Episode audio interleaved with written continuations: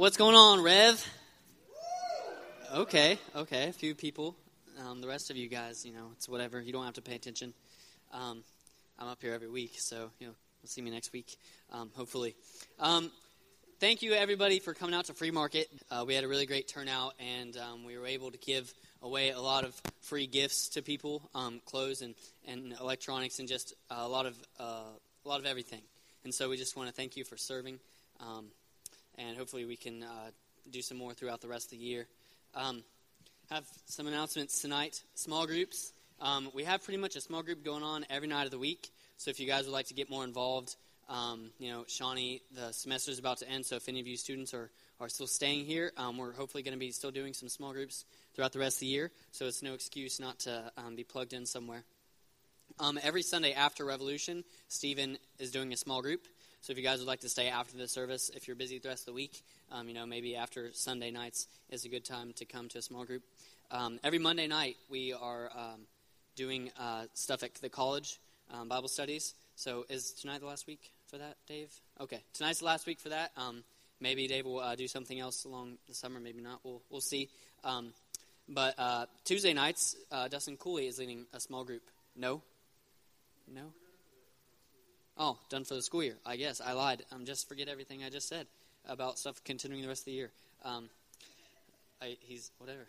Um, Ryan Rolfe is doing a Bible study on Wednesday nights. So um, if you guys would like to be involved with that, I think it's more older uh, people.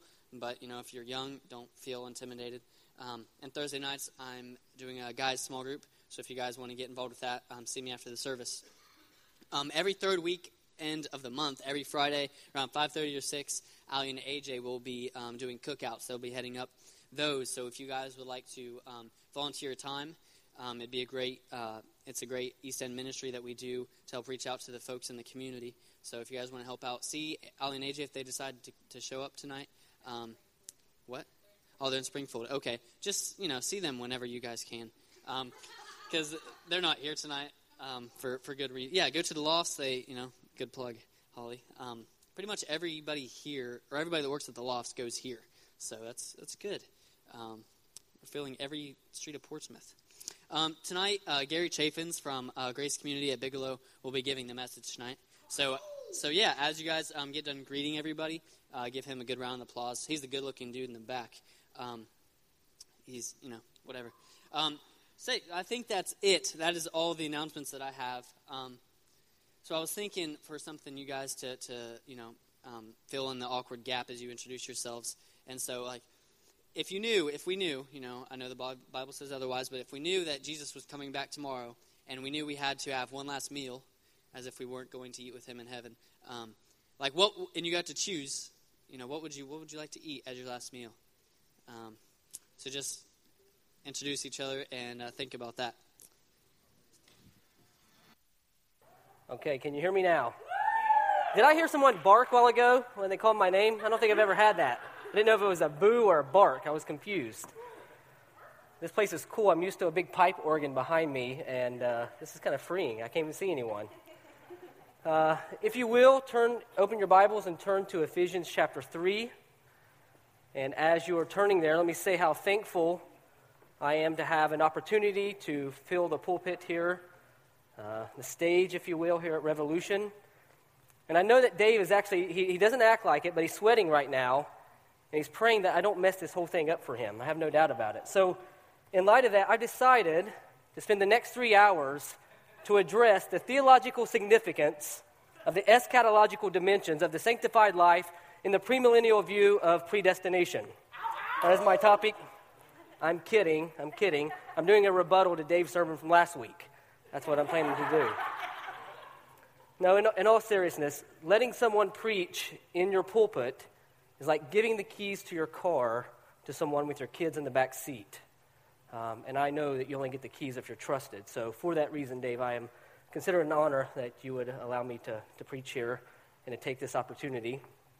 I know so many people here from the coffee shop alone. That's all I know. Uh, so I want to take a moment and introduce my family to you. They're not able to be here with me, and I think we have some pictures. That's my kid as a baby. and then they grew up on me, if you want to look at them as they grow up. Cute kids, huh? I'm kidding. I'm kidding. I have a real family. You think that's a joke too, don't you? Do you think my picture's a joke?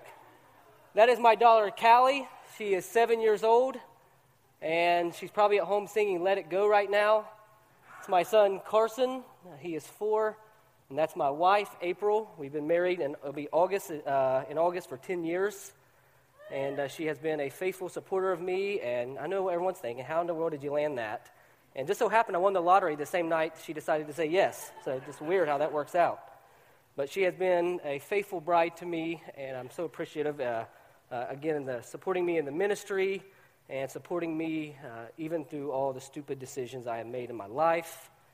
Um, I serve as one of the pastors at the Grace Community Church at Bigelow. I've been there for three years, and I absolutely have no clue how that worked out or why I'm there or what I'm doing still. Uh, actually, I think the church is having a prayer meeting tonight that I don't find my way back, is what I heard. So, in all seriousness, I, I love our fellowship. I love the Church of Jesus Christ, and uh, it's a tremendous joy to serve as an under shepherd to the great shepherd of our souls. Ephesians chapter 3, verse 14 through 21, and I think they was going to try to get it on the screen.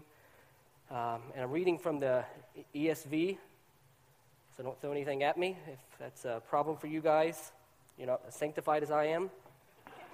Ephesians 3, Verse 14, this is the Apostle Paul speaking via inspiration of the Holy Spirit as he's carried along by God's Spirit. He writes this For this reason, that is, all of chapter 3, the eternal purposes of God in Christ, I bow my knees before the Father, from whom every family in heaven and on earth is named, that according to the riches of his glory, he may grant you to be strengthened with the power through his Spirit in your inner being so that Christ may dwell in your hearts through faith, that you, being rooted and grounded in love, may have strength to comprehend with all the saints what is the breadth and the length, the height and the depth, and to know the love of Christ that surpasses knowledge, that you may be filled with all the fullness of God. Now to him who is able to do far more abundantly than all we can ask or think, according to the power at work within us.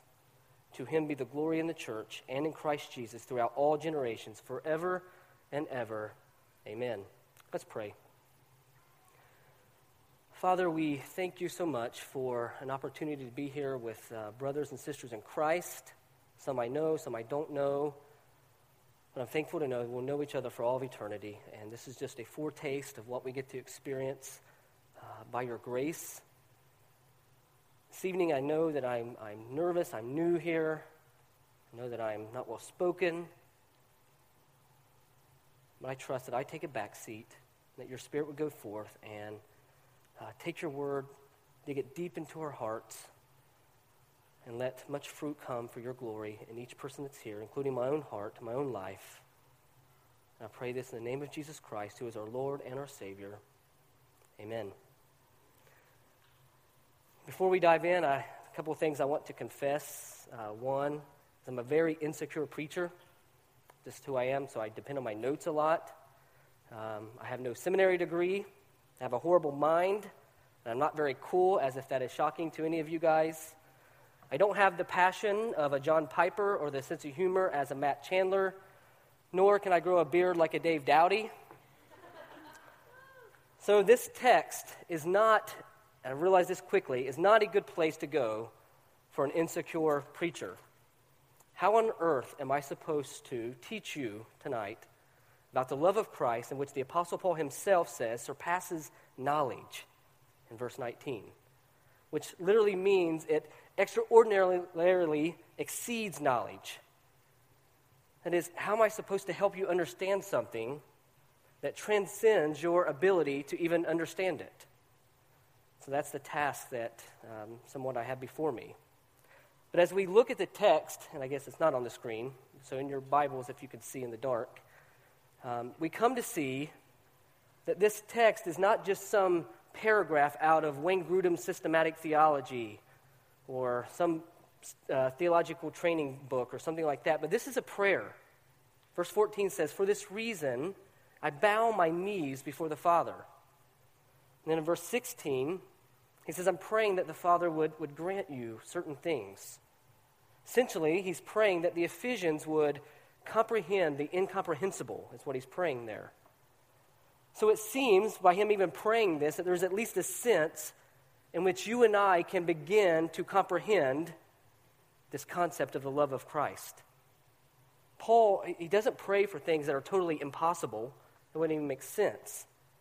But he does pray for things that only God himself can do, for things that only God himself can provide.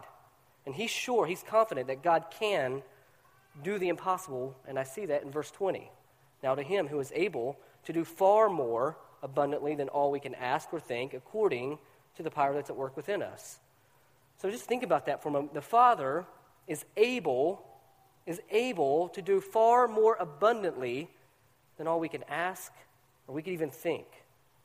And to communicate that, Paul used the word in the original language that literally expresses the highest form of comparison that is even imaginable. It means that the Father is able to do things beyond our ability to even comprehend it. We can't even fathom what He can do. He's able to exceed our expectations in every way possible. So, what that means is that what the Father is able to do is as, as mind blowing as the love of Christ itself. So, what's going on here is Paul prays to a God who is able to do things that surpasses your knowledge so that you would know the love that surpasses your knowledge. Got that?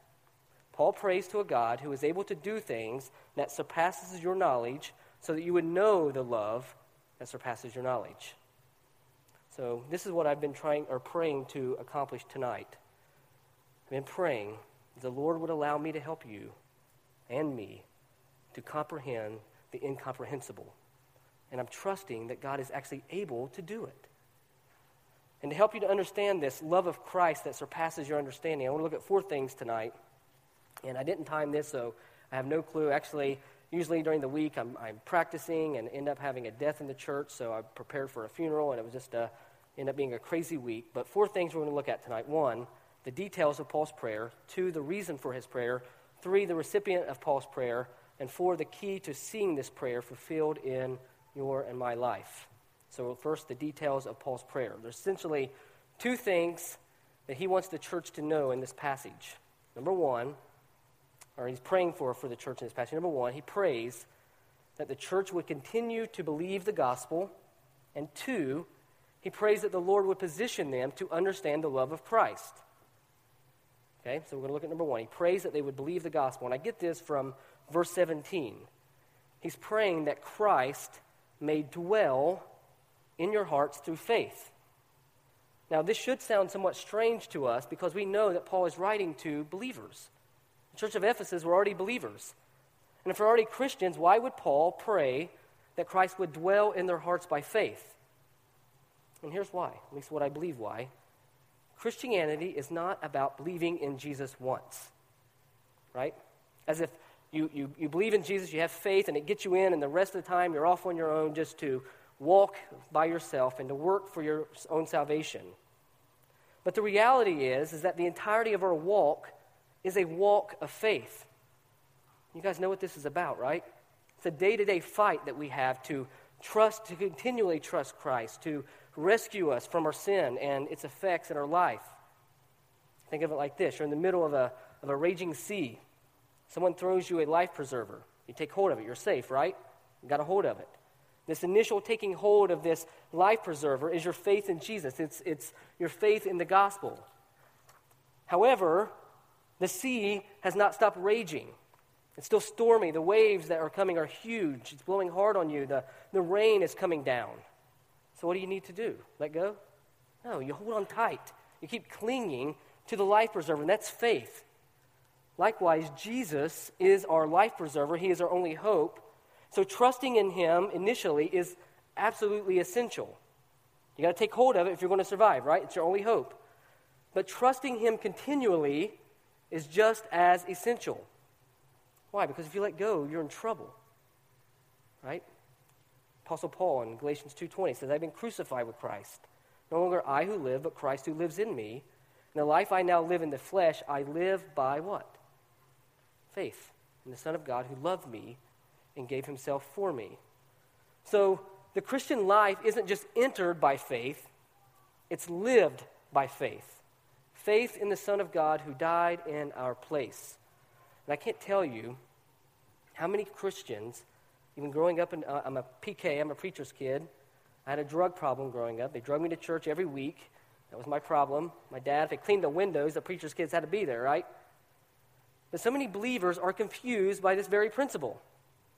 They think that the Christian life is entered by faith, but then you're off to yourself for the rest of the time. You've got to keep working for your salvation. And what's funny about it is I've never actually heard anyone say that.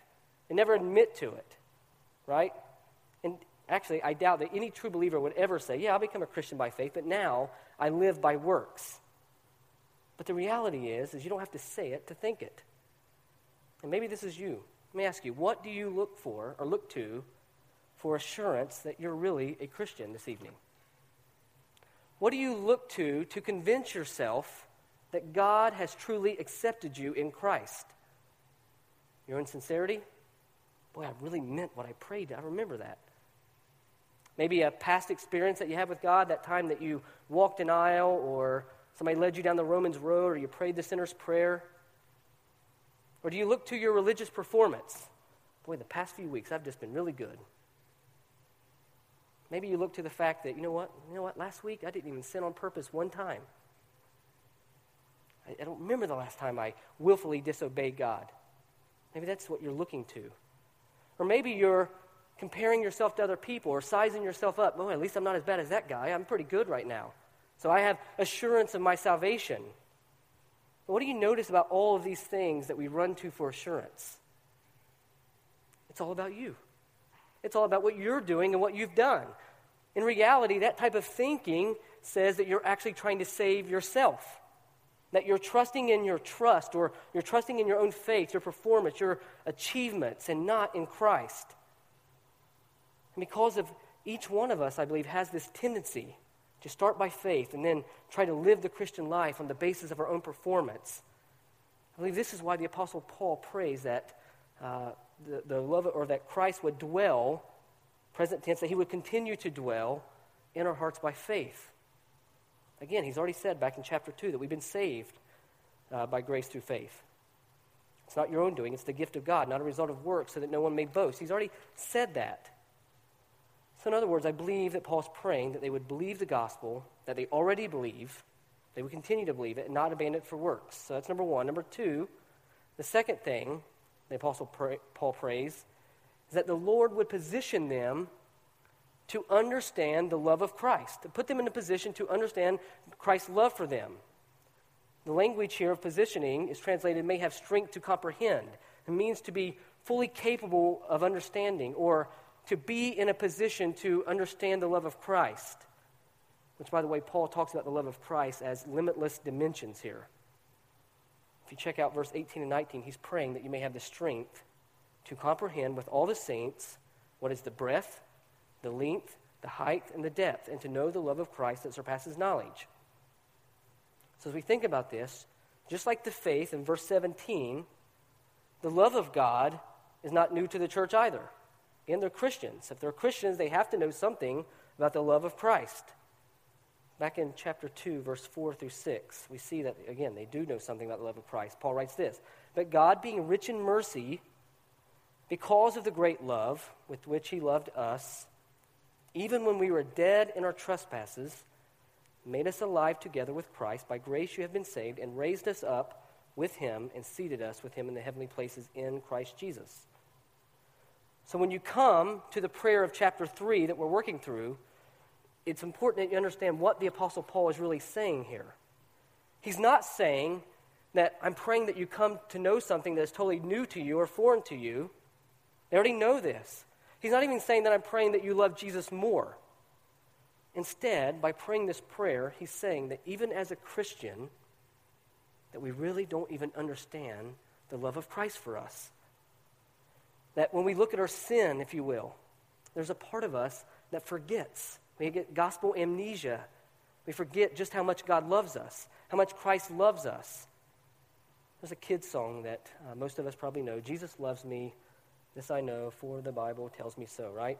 When you hear this, you're like, man, yeah, that's a kid's song. That's Sunday school stuff, vacation Bible school style. Let's move on, though. That's, again, that's childish thing. Let's move on to the deep stuff. But I want, what I want you to know this evening is that Jesus loves me, this I know, for the Bible tells me so, is the advanced stuff. Can you get any deeper than something that far exceeds your ability to comprehend it?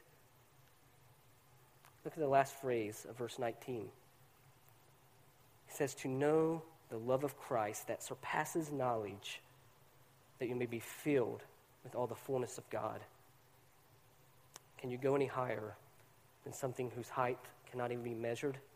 That you may be filled with all the fullness of God. Can you get any fuller than the infinite fullness of God? Is it any fuller than that? This is the deep stuff. That little kid song is the deep end of the theological realm. We're talking about entering into the fullness of the God of the universe. And you enter into that fullness by knowing the love of Christ. So, this is what Paul is praying for the church of Ephesus. So, then the details of this prayer is that you would, one, believe the gospel, and that, two, in believing the gospel, you'd be positioned to understand the love of Christ. So, now we've looked at the details. Let's look at the reason for this prayer. Why does Paul pray that you would be able to comprehend the incomprehensible love of Christ. There's probably many reasons, but I'm going to give you two. One, it's because of what the love of Christ is, and two, what the love of Christ does. So, in order to understand what the love of Christ is, you need to turn back to chapter 2. And I can't tell if anyone even has a Bible, so just trusting me that I'm not making up words as we go here at least. I am reading from the ESV, so again, I'm sanctified and holy. Paul, in chapter 2, Paul defines the love of Christ that he's talking about in chapter 3. So we're going to start with our condition in chapter 2, verse 1 through 3. He says, And you were dead in your trespasses and sins, in which you once walked, following the course of this world, following the prince of power of the air, the spirit that is now at work in the sons of disobedience, among whom we all lived in the passions of our flesh, carrying out the desires of the body and the mind and we were by nature children of wrath, like the rest of mankind. Think about this. You were dead in your sins. You were going kind of with the, with the wind and a flow of a world of rebellion against the, the kind creator, creator God. You are unthankful, ungrateful, refusing to acknowledge his kindness, his generosity to you. You are under the influence of the supernatural powers of evil. You are a slave to your own sinful desires. You don't look at people as fellow human beings, but you look at them as obstacles or vehicles to deliver your own desires or to get in your way of satisfying your own desires. And as a result of this flow of your life, you have received what you deserve the eternal death sentence, according to Paul. You are a child of God's wrath. And like physical death, being dead in your sins means that you are helpless to do anything about your own condition. That's you. And if you're not a Christian, that is still you this evening. So I can't say enough, uh, anyone that has followed me on Facebook, this is kind of my cup of tea. I can't say enough about this backdrop that we got to understand to know the love of Christ for us. It's, it's an essential component is to understand where we were to where he has brought us. This, it's, it's the black velvet that stands behind. You ever go to a jewelry store and you see the, the collar, they lay the diamonds? It's always black. Why? Because that's where the diamond shines bright. It makes the diamond shine crystal clear in there. And the same is true in the Christian life. You have to understand your condition. So, without a sense, a, a real deep down in your heart sense of your own desperate condition, the threat of God's wrath coming upon you, you'll never be able to understand the love of Christ, the love that God has for us in Christ. So, again, this is the necessary backdrop to his love. And if you just stop and think about that for a minute, this dead in sins, and you start looking at it from the proper angle, what you come to find out is that the love of God is a love that absolutely makes no sense whatsoever. It defies logic. It's a love that doesn't follow at all from our behavior, right? That even makes sense. It doesn't follow the kind of person that you were, that you are. It's a love that can only be expressed in one word. And I think it's in chapter 2, verse 4. First word of chapter, or verse 4. The word but. It's the only word I can think of that makes sense. It's the only word Paul uses here. In other words, even though this was the kind of person you were, even though the way you lived should have resulted in condemnation, wrath, and the hatred of a holy God, he goes and throws a but at you, right? Read verse 4 through 7. But God. So, in spite of who you were, listen to this. But God, being rich in mercy, because of the great love with which he loved us, again, even when we were dead in our trespasses, made us alive together with Christ. By grace you have been saved, and raised us up with him and seated us within the heavenly places in Christ Jesus, so that in the coming ages he might show the immeasurable riches of his grace and kindness towards us in Christ Jesus. This is what the love of Christ is like. This is what makes it so scandalous and so shocking to us. It defies our logic. Why? Because it comes to people who don't deserve it. People like you, people like me, right? The love of Christ comes to us in the midst of the worst sin that we can even imagine. In the midst of all of our questions to God, like, what about this? Or what about that? Why do you allow this? All of our fist shaking at Him. It comes to us even when we reject this infinite love, when we think we're too good for His love. We're good enough to, to please. If there's a God out there, boy, I'm a good person, I'm good enough. It comes to us in the midst of our foolishness. This is not how human love works, is it? Not how our love works. We love what is lovable. We love that which deserves to be loved. We don't love people who spit in our faces. We spit back. We don't love people who throw our gifts on the ground and stomps on them. We don't love people who expresses nothing but hatred towards us. Think about this. What parent loves the person responsible for the death of their only child? Doesn't make sense. What kind of person would sacrifice their life for this person? And yet, this is exactly, if you read Genesis 1 to Revelation 21 or 22, whatever it is, I guess the end of 21, this is the type of love we find. It's how it works. The great love with which he loved us, verse 4, comes in verse 5, even when we were dead in our sins. The great love that God has for us come to us while we were dead in our sins. Romans 5 8. God shows his love for us in that while we were in the process of making ourselves better. That's not what it says. While we were yet sinners, Christ died for us. Do you see what this means? It means that you are loved, welcomed, and accepted by the Heavenly Father, even though He knows who you really are. He knows what type of person that you are here this evening, inside and out. He knows your past, he knows your present, and He knows your future. This tells me that He loves us with a love that we didn't earn, a love that we don't even deserve. It's a love not based on your performance or my performance, but it's based on the perfect active and passive obedience of His Son, in whom the Father looked down and said, This is my beloved Son, in whom I'm well pleased. So He can look at us and say, This is my beloved Son, in whom I'm well pleased. This is why I submit to you, is why the Apostle Paul prays that the Ephesians would come to understand the love of Christ. The temptation that they would have had and that we have is to think that the Lord's acceptance is based upon our performance. Right? We struggle with that, don't we? I don't think I'm alone in this. The greatest temptation that we have is to think that salvation is not by grace, but it's by our works. So, this is why Paul is praying that we would know the love of Christ, a love that's based on grace not who you are or what you do, but on who He is and what He has done. But God, being rich in mercy, because of the great love with which He loved us, even when we were dead in our trespasses. Why does He do this? Because He wants to.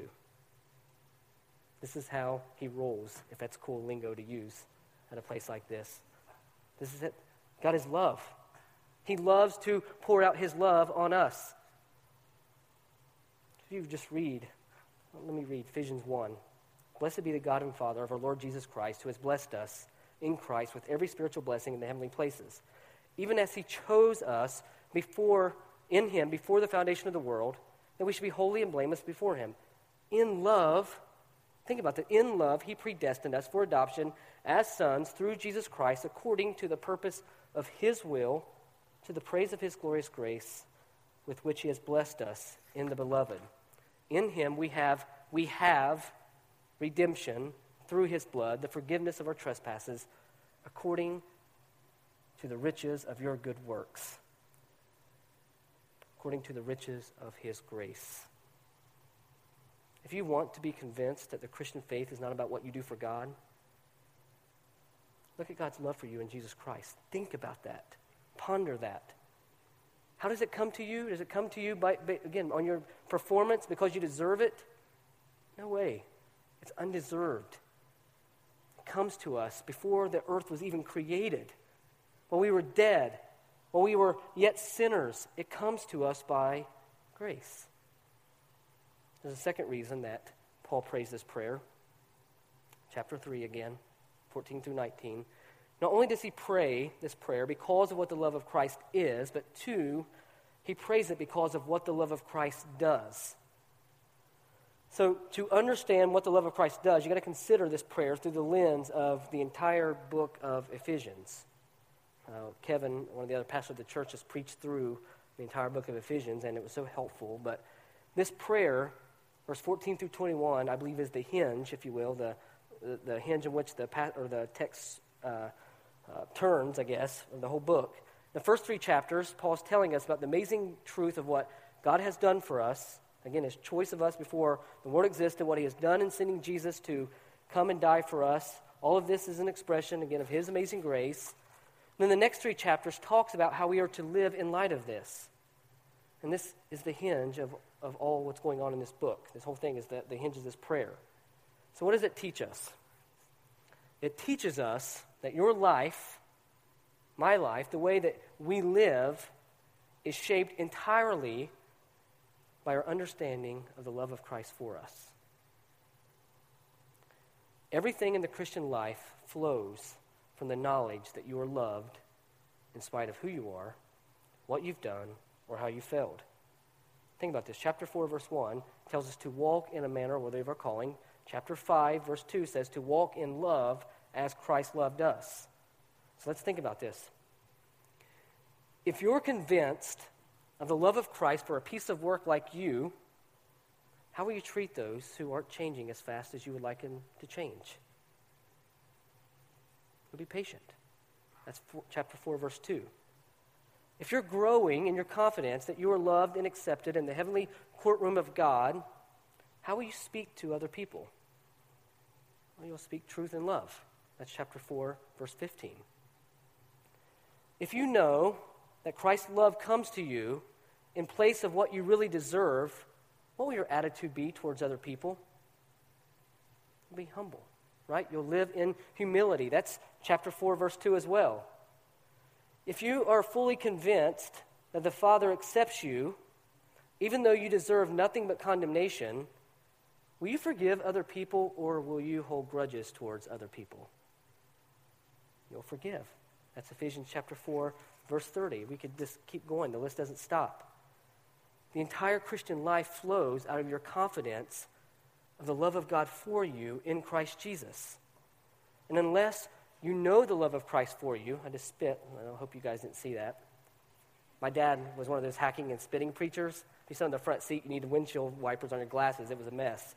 I mean, just going up and down, and I don't do that. But if you're looking at your life and you're wondering why you're not experiencing change, I have a remedy for you. At least I can diagnose you. Maybe not the remedy just yet. It's because you're not persuaded that the Lord really loves you. If you're wondering why you're not experiencing change in the Christian life, it's because you really don't believe that He loves you. That's your fundamental problem. And more than that, unless you fully understand His love for you, your motivation for obedience will always be out of whack. I mean, you're always going to be doing it the wrong way. What is the proper motivation to obey God? Love, right? We do that. John says we love because he first loved us. So this is not something we work up. Uh, 1 John 4.10, and this is love, not that we love God, not that we've loved God, but that he loved us and sent his son to be the propitiation for our sin. So, as, as, as we start drinking in the love of God for us, what will be produced in our life? Love for God, right? When we start taking in His love, it produces in us love for God, and therefore we will obey His commandments and it won't be burdensome to us.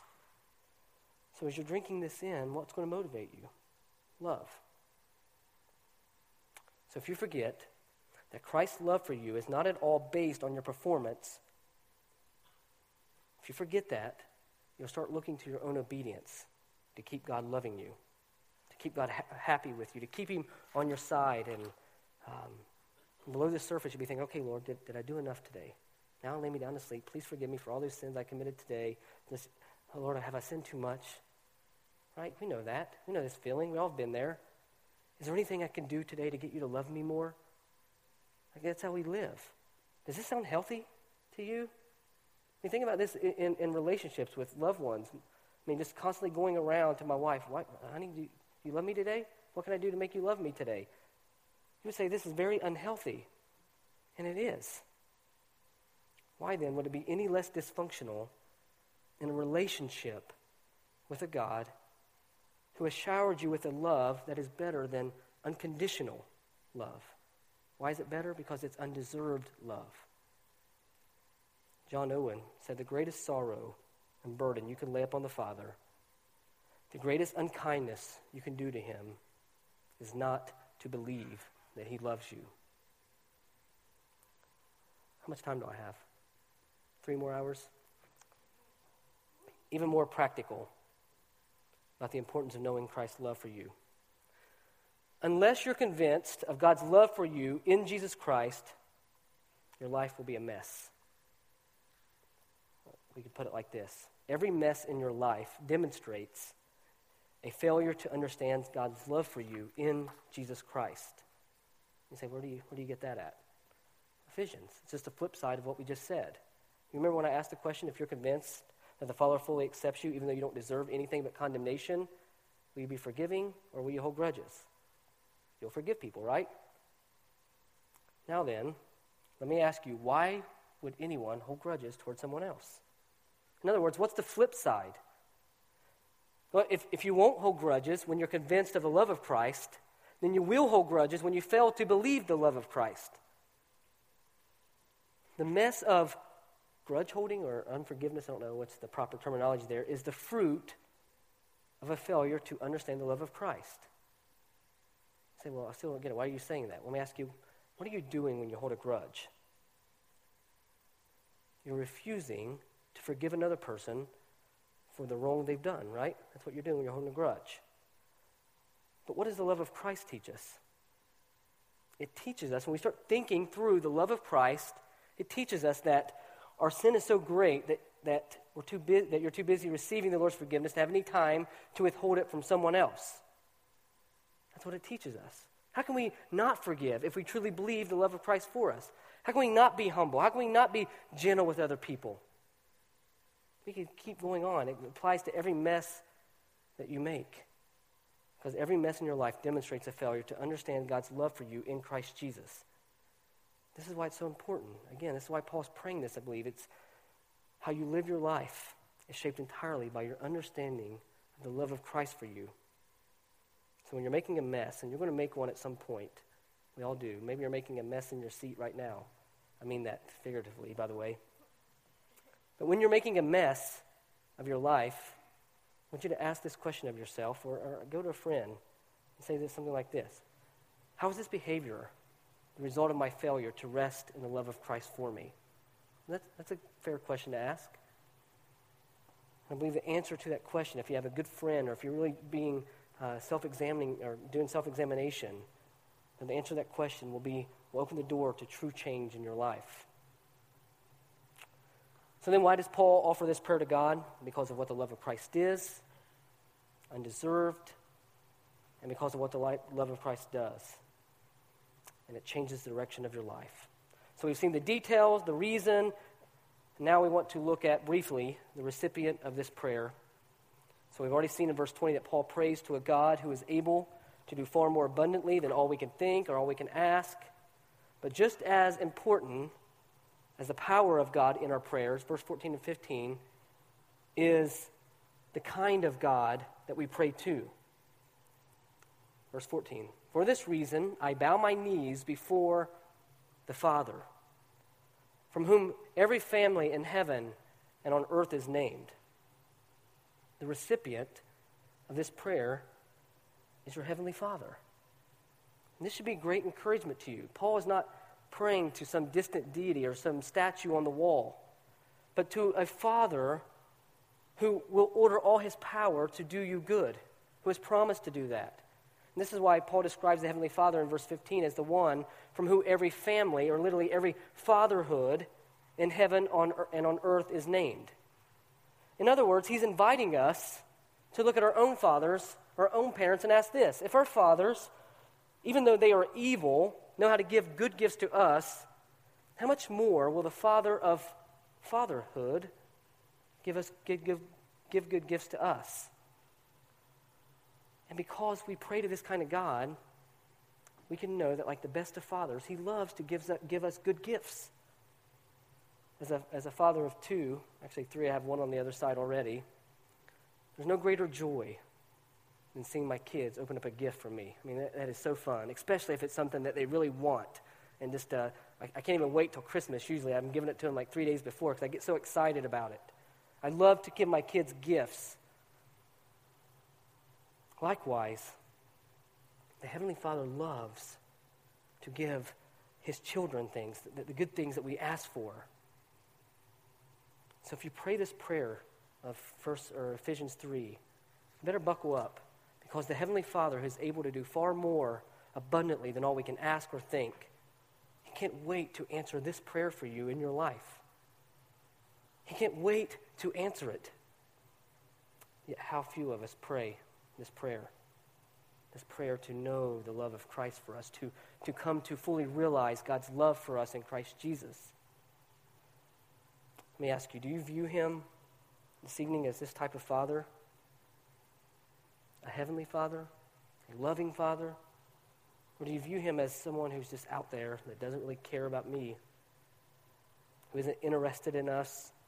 Maybe a father who's ashamed of us because of what we did today or what's going through our minds. Father that's ready to squash us like a bug when we mess up. Guys, this is not the Heavenly Father. The Father who receives this prayer is a Father who loves you so much that He didn't withhold anything from you. He gave us everything in giving us Christ. And if He gave us Christ, the demonstration of His love, He will certainly give us more knowledge of his love in Christ. So, again, this is the recipient of Paul's prayer. So, what we have seen so far the details, Paul's prayer, the reason for Paul's prayer, the recipient of Paul's prayer. So, I want to close um, by talking about the key to seeing this prayer fulfilled in your life. No magic formula here. Two things. First, pray. Pray for it. James says you don't, or you don't have because you don't ask. If you want to come to know the love of Christ more for you, pray. Don't stop praying for it. This is too important. We're saying this is what directs the, the, the flow of your Christian life. It's too important to neglect. Second key is found in a little phrase tucked away in verse 18, if you want to look there. He prays that we may have strength to comprehend with all the saints what is the breadth the length and the height and depth. And the key that I'm pulling from here is the word or the phrase with all the saints. And John Stott, I'm going to steal from him here. This is what he said. He says, We shall have power to comprehend these dimensions of Christ's love only with all the saints. The isolated Christian can indeed know something of the love of Jesus, but his understanding of it is bound to be limited by his limited experience. It needs the whole people of God to understand the whole love of God. In other words, you can't learn the incomprehensible love of Christ on your own. God intends for us to do it together with all the saints. You can't get there solo. We're designed, God has made us to operate in community. As you live out the Christian life with others, you'll quickly come to understand and learn that you're not alone in your struggles. that the thoughts that you're having, the, the, the struggles that you're dealing with, you're not alone in that. What you'll find is as you start sharing that, that the love of Christ will start pouring out to you from other believers as they're sharing their struggles. And again, you're seeing that they're dealing with the same thing, so you're finding help in the midst of your struggles. You're getting help from other believers as they fight through the mess of their life to help you fight through the mess of your life. This is how it works. And in doing so, God has designed the church in this way to point us all to the love of Christ from one another. As we begin to take in the love of Christ, we begin to walk in it and we begin to share it with others. So, this evening, as we think through the incomprehensible love of Christ, we need to understand this. We're going to need each other to get there. Look around you. These are your, your friends, your brothers and sisters, this fellowship that God has provided you with. All of you play a role in this. The body's being built up in love by you, and you, and you, and you, and you, and you, all of us. It's with all the saints that we might know this love that Christ has that surpasses our knowledge. Let me close with the following words from the Apostle Paul, verse 20 and 21. Now, to him who is able to do far more abundantly than all we can ask or think, according to the power at work within us, to him be the glory in the church and in Christ Jesus throughout all generations, forever and ever. Amen. Let's pray. Father, we thank you so much for the love that you have demonstrated to us through Christ Jesus our Lord.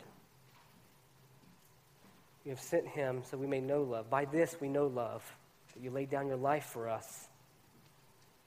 So I pray this evening, I, I have no doubt that even in my own heart, the insecurities of my own heart, my constant falling from from, from grace into my own performance. That I'm not alone in my own struggles, that there's people here that struggle with that, that is constantly trying to, to please you and constantly fearing that you're going to squash us like a bug. Teach us that it was while we were yet sinners that you died for us, while we were dead in our sins, that you demonstrated your love for us. That we come to understand the nature of this undeserved and unconditional love that you have for us in Christ Jesus. And I pray this evening that it's this love that transforms our heart, our, our minds, our, our motivations, that we may learn to walk in love as you have loved us. I pray that you take this mess of what I call a sermon, that your Spirit takes it and perfects it and applies it to each of our hearts this evening for the good of the gospel, the good of your church, all for your glory. In Christ's name we pray. Amen.